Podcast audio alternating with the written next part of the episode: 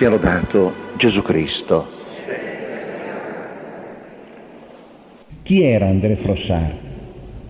Lui stesso ha raccontato la sua storia in un libro che ha fatto il giro del mondo e il libro è intitolato provocatariamente Dio esiste, io l'ho incontrato.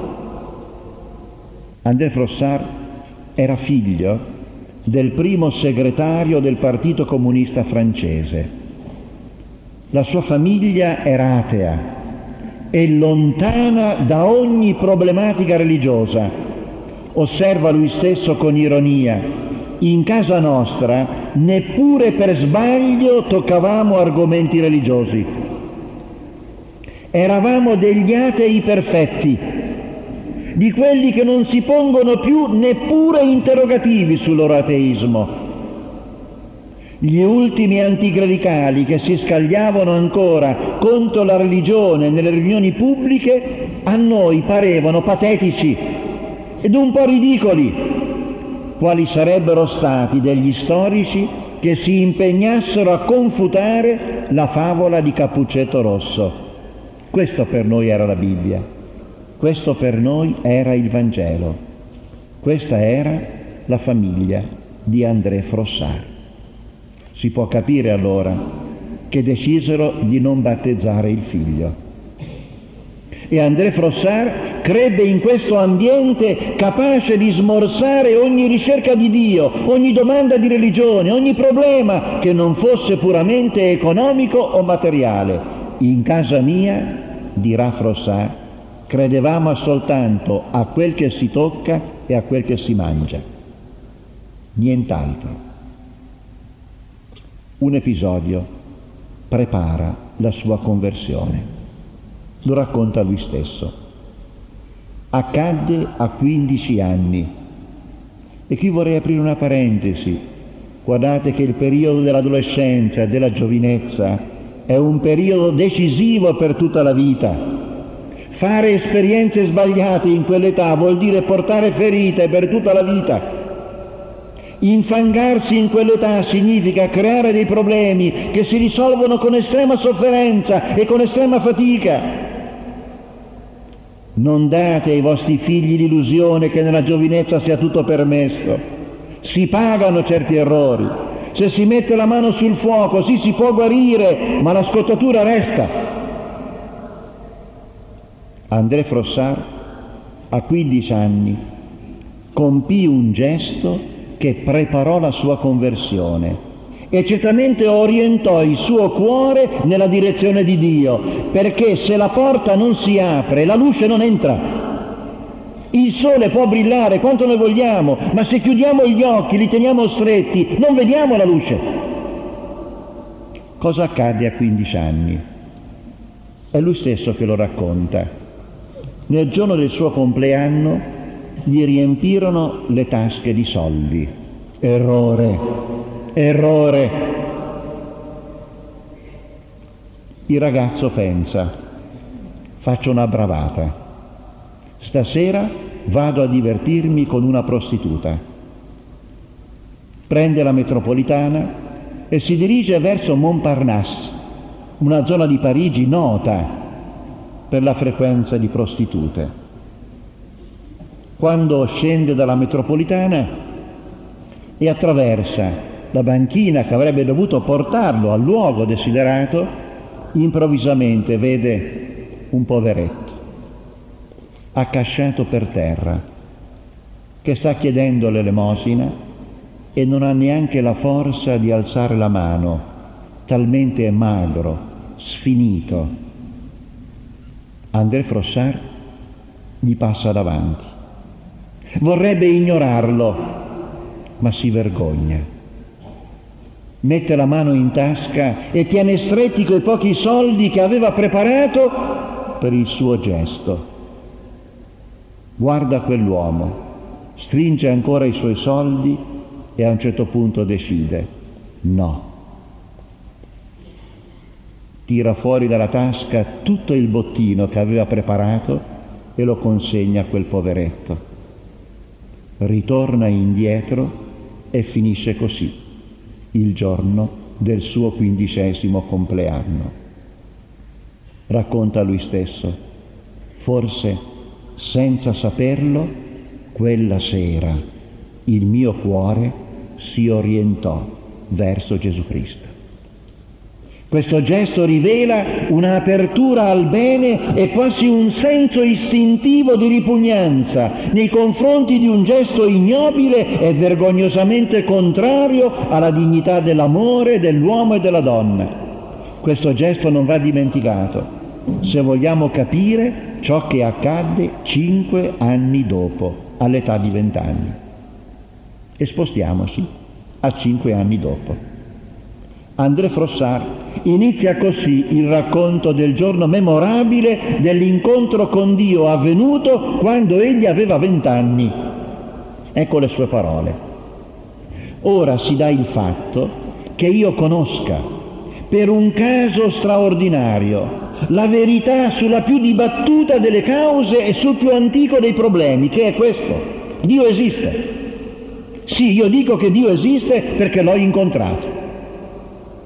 L'ho incontrato per combinazione, dovrei proprio dire per caso, se il caso avesse qualcosa a che fare in questa sorta di avventura. L'ho incontrato con lo sbalordimento di chi, girato il solito angolo della solita strada di Parigi, si vedesse davanti agli occhi, invece della piazza di tutti i giorni, improvvisamente la distesa del mare. Così incontrai io Dio. Non lo aspettavo era lui che aspettava me. E da quel giorno io non mi sono mai, mai e poi mai abituato all'esistenza di Dio. È un momento di stupore che dura ancora. E quando scrisse così erano passati quasi 40 anni da quel giorno. Queste parole fanno venire i brividi sono parole troppo convinte per non essere convincenti, sono troppo vere e non facilmente smentibili, perché sono state confermate da una lunga vita di fede, coerente ed entusiasta. Lasciamo parlare ancora André Frossard. È entrato alle 5.10 di un pomeriggio, era l'8 luglio dell'anno 1937. Era entrato in una chiesa del quartiere latino a Parigi ed era entrato per cercare un suo amico, credente, che mentre passavano per la strada gli aveva detto Andrea resta qui, io vado dentro a pregare un po', tu non credi, tu sei ateo, aspettami fuori, guarda un po' il traffico, mi trattengo poco, abbi pazienza, ma voglio andare a pregare. In quella chiesa c'era il Santissimo esposto tutti i giorni e delle suore pregavano e la gente si univa liberamente. André Frossard aspetta per un po' di tempo, poi si annoia. Entra in chiesa per dire all'amico, senti, hai pregato troppo, quanto tempo vuoi perdere qui dentro? Andiamocene. E spinge la porta per entrare in quella chiesa che per lui era sconosciuta. E in quella chiesa incontra Dio. André Frossard si rende conto dell'enormità del suo racconto e si affretta a precisare, non nascondo che una conversione come questa, per la sua caratteristica di subitaneità improvvisa, può avere di stridente, di inammissibile, addirittura per gli spiriti contemporanei che preferiscono le vie del razionalismo ai mistici colpi di fulmine e che apprezzano sempre di meno gli interventi del divino nella vita quotidiana, ma, dice giustamente lui, è accaduto. Come quando dicevano a Bernadette Subiru, tu non hai visto niente, non è vero che vedi la Madonna. E diceva, dite quel che volete, io la vedo. E chi vede non può essere smentito. Pensate quel che volete, si aggiunge, a, a, si affretta a precisare André Frossard, ma chi ha visto e sentito non può dire di non aver visto e di non aver sentito. Ecco il racconto. André Frossard entra in questa chiesa ateo tranquillo, all'oscuro di tutto quello che stava per accadere. Quel che poteva vedere della cappella al di sopra del portale non era particolarmente esaltante. André Fossat amava l'arte, ma in quella chiesa non c'era niente di bello, niente di straordinario. L'interno non stimolava nulla per la fantasia di un artista. Quando entra dentro, vede che la navata è nettamente divisa in tre parti. In fondo ci sono delle persone in ginocchio che pregano e sono i fedeli, la gente che entra. Nella seconda parte, nel secondo spazio della chiesa, ci sono le suore, le suore in un coro, in preghiera. E dice lui, sembravano ordinate file di uccellini annidati nelle nicchie di legno verniciato. Verrò a sapere più tardi che si trattava delle suore dell'adorazione riparatrice una congregazione fondata dopo la guerra del 1870 in risposta agli eccessi della Comune di Parigi.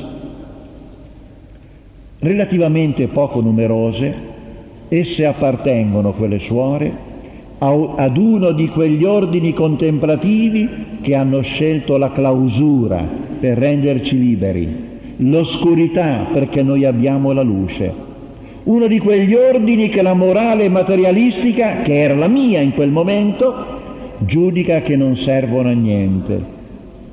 Quelle suore stanno pregando e stanno pregando i salmi, ma André Frossard neanche sa che cosa sia un salmo.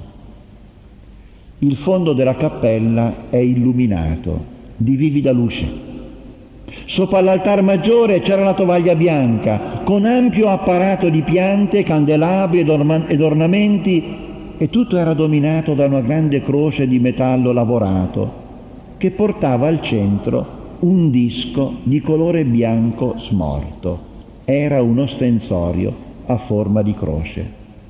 Ma André Frossard non sapeva che cosa fosse un ostensorio. Sono già entrato in altre chiese, dice lui stesso, per amore dell'arte, ma non ho mai visto ostensori abitati e neppure credo un'ostia ed ignoro di trovarmi di fronte al Santissimo Sacramento. Il significato di tutto quell'apparato mi sfugge. Il mio sguardo passa dall'ombra alla luce ritorna sui fedeli senza portarsi dietro alcun pensiero, va dai fedeli a quelle suore immobili, dalle suore all'altare, poi non so perché si ferma su una candela che brucia attorno all'Eucaristia. E allora d'improvviso si scatena la serie di prodigi la cui inesorabile violenza smantellerà in un istante l'essere assurdo che sono io per far nascere il ragazzo stupefatto che non sono mai stato fino ad allora. Sente all'orecchio, dette da una persona che non vede, due parole, vita spirituale. Come per dirgli, André, in casa ti hanno detto che esiste soltanto quel che si tocca e quel che si mangia. André, c'è ben altro, c'è un altro mondo, tu non sai niente, hai perso tutto, vita spirituale. Non dette e neppure formate da me stesso, sentite come se fossero pronunciate accanto a me sottovoce da una persona che veda ciò che io non vedo ancora. L'ultima sillaba di questo preludio sussurrato raggiunge appena in me il filo della coscienza.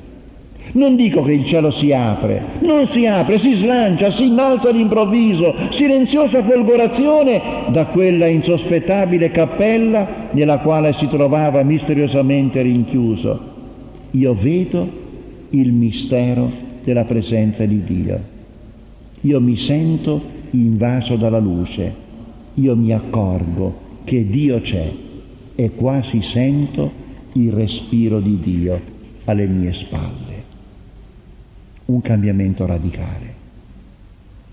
La irruzione straripante, totale di Dio nella mia vita si accompagna con una gioia che non è altro che l'esultanza del salvato, la gioia del naufrago raccolto in tempo, con questa differenza tuttavia che è proprio nel momento in cui vengo issato verso la salvezza che acquisto coscienza del fango nel quale ero immerso senza saperlo. Nel momento in cui mi vidi illuminato, mi accorsi di essere sporco. Fino ad allora non me ne rendevo conto. Nello stesso tempo mi viene data una nuova famiglia, la Chiesa, con l'incarico per lei di condurmi ove è necessario che io vada, essendo inteso che a dispetto delle apparenze mi resta ancora da superare una certa, una certa distanza, abolibile solo con un rovesciamento della gravitazione. E André Frossard da quel momento diventa un grande credente. Così dirà André Frossard, qualcuno mi ha illuminato. E conclude il racconto testimonianza della sua conversione con un particolare che per chi crede ha una grandissima importanza. Passati molti anni, da quell'8 luglio del 1937, un giorno André Frossard va a visitare il cimitero di campagna dove egli aveva scelto la sua tomba e per pura curiosità getta lo sguardo sulla tomba accanto a quella che lui aveva scelto. Era la tomba delle suore dell'adorazione riparatrice, quelle stesse suore della preghiera instancabile nella cappella del quartiere latino dove era avvenuto il suo incontro con Dio. Che coincidenza, annota lui stesso nel diario. Mi scapparono le lacrime dagli occhi, mi rigarono il volto e scrissi nel mio diario, oh Dio, per parlare di te sarà troppo corta l'eternità. Sia lodato Gesù Cristo.